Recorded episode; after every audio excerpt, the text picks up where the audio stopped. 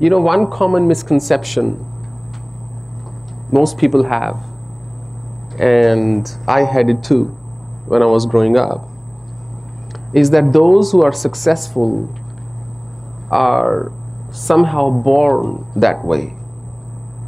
You know, we think those who are successful somehow had something special, some other element that made them successful, whether that's being successful in sports, in your career, in business, in any field, in any sphere. But you know, nothing could be further from truth. Those who create success in their lives were born like anybody else. But somewhere they retained what's called a virtue. I will talk about it in a moment, and we will just go back to Steve Jobs' example. You know, he was his his parents basically abandoned when he was born. Do you know this? Steve Jobs' parents gave gave him up for adoption soon after he was born. They couldn't marry because of uh, religious and cultural differences, and he was taken up by adoptive parents and they brought him up. And his father used to just take him in his garage and tinker, you know, electronics instruments and uh, radio and all that. And that's how Steve Jobs developed an inclination towards electronics. And then he met his neighbor. Somebody introduced, uh, his neighbor introduced him to this person called Steve Wozniak, so or Woz as he was called, and they built the first computer uh, Macintosh. Not the first computer on the planet, but their first computer. And their whole view was very simple. They wanted to create something that even a normal person could use. Until then, there used to be these computers called mainframes, and they were the size of this hall. They were that, that big machines. And uh, personal computers were only at workplaces, at very big corporations. So they had this thing that we are going to create something that we would like to use, that others can also use. And from that, they created Mac or Apple computers. And as you heard or saw in the video, that Steve hired somebody who eventually got him fired. The CEO of the company had Steve Jobs fired. So 10 years he built something from 20 till 30. At 30, he was fired and he didn't know what to do. You know, imagine there's only one thing you build in your life, and one day you're chucked out. If suddenly you're kicked out of your own home, you won't know where to go. Suddenly you will think, can I go to my friends? Can I go to my relatives? Can I go here? Can I go there? But really, there is no place to go. So that's what happens when you are passionate about something and suddenly something stops you from pursuing that passion. And Steve Jobs lost it totally. But he didn't give up. He retained his what's called individuality. And he went on to build Pixar animation studio and NeXT company which as you heard got bought by Apple and he was brought back into Apple. Even at that time the whole world was going towards PC. Windows was really the only thing with Linux, the other operating system. But Steve Jobs said, no, my interface has to be so simple, user interface, that even a child should be able to use it. So when he created iPad, before that he created uh, you know iMac and then MacBook, then iPod, then iPhone, then iPad. So a journalist asked him, he said, Your kids must love iPad. What is their reaction before it was released in the market? You know what he said? He said, My kids haven't used it yet. We limit the amount of technology they can use at home. There was a very rich kid. He belonged to one of the richest business families in India, worth a billion dollars or more, in fact. And he was roughly 24 years old at the time. He said, I was 20 years old when I got my first laptop. And he said, I never had anything new in my life to as a first thing. Uh, it was always used stuff like his brother, he was actually the only son. His elder sister would have used it, so she would give it to him. He said, Yes, but my father says, learn to earn first before I give it to you, because then you won't value it. And this guy, like many other students, actually worked in a shop. He was working in an antique shop to pay his bills. His father only paid for his education and his rent. And he said his tuition fee and rent was paid for. He said, You want to buy anything, even your own clothes?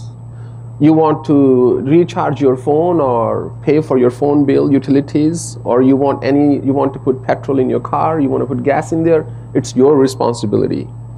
I'm not going to pay you for that. You want to eat out, earn it, he said. And then he did this job. After he did his MBA, his father said, Go make mistakes elsewhere. I'm not going to allow you to make mistakes in my company. and then he said, Go find a job. It took him a few months, but eventually he ended up getting a job in Melbourne. And he started working there. He worked there for four years. After he worked there for four years and he was nearly now 29, his father said, Okay, now come back to India and you can work with me. So he came back and he thought, I'll be the GM or something, you know, everybody will be reporting to me, I'll be sitting in a big office. And his father made him report to a middle manager in the company. And that he did for two years more. He said, You must learn to first work in an environment before you start dictating people you must first understand their challenges before you start to tell them that's nothing. And then he worked in that company for two years. And then his father said, Now this guy was 31 years old. I will now give you my company to run. And he was ecstatic. He actually called all his friends and he celebrated. And the next day, his father took him to the shabbiest place one of the divisions, the factory that was shutting down, a division that was making loss. He said, Go run this. He said, There is no money in it. How am I supposed to run this? He said, There are 600 people in this division. I will pay their salaries for two years. But you have to start turning the company around. If you can turn this baby around, then you can run my company as well because his father built his company from scratch. He said, I'm not going to give you my life's everything just because you're an MBA or just because you work six or eight years somewhere or just because you could sell antiques to some customers.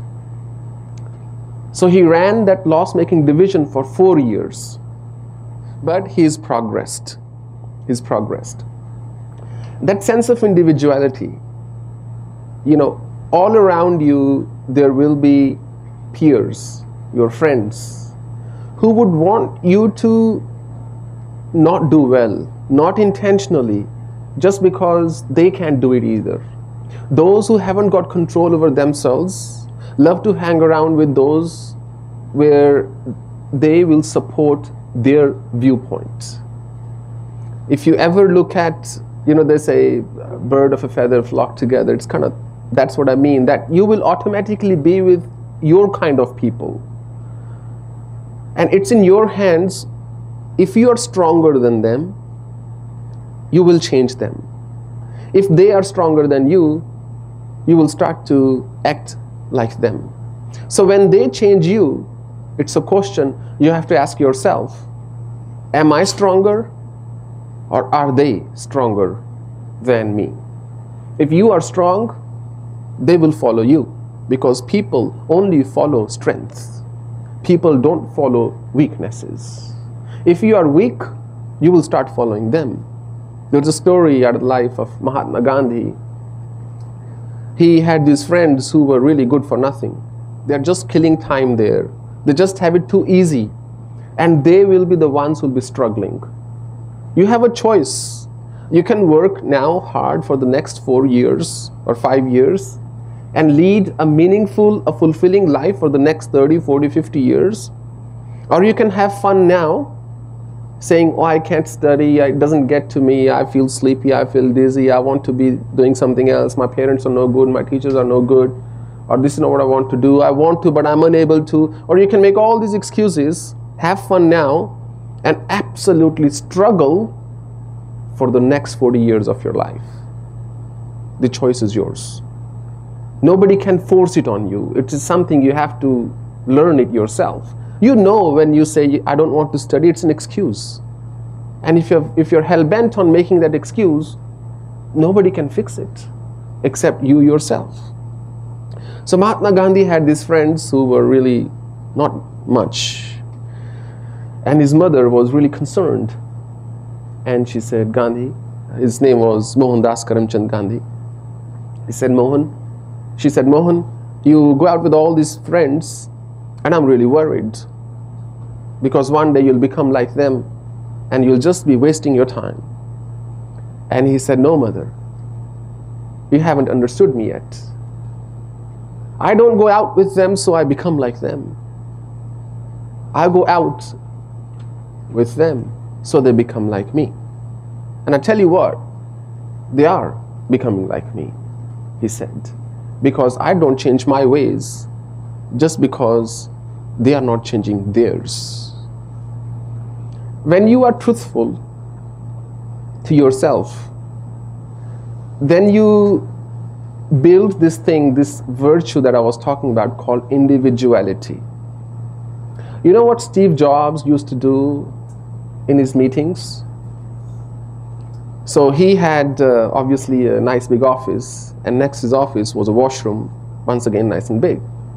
He would say, It's pretty cool in the washroom, let's everybody have a meeting in the washroom. Now, so far, so good. And then he would put his seat next to the uh, toilet bowl, the commode, and soak his feet in there and keep flushing every few minutes as it feel it de-stresses me, he said. It takes great courage to do something like that, doesn't it? Can you do that? No, because you most of us will think, oh, people will think I'm stupid.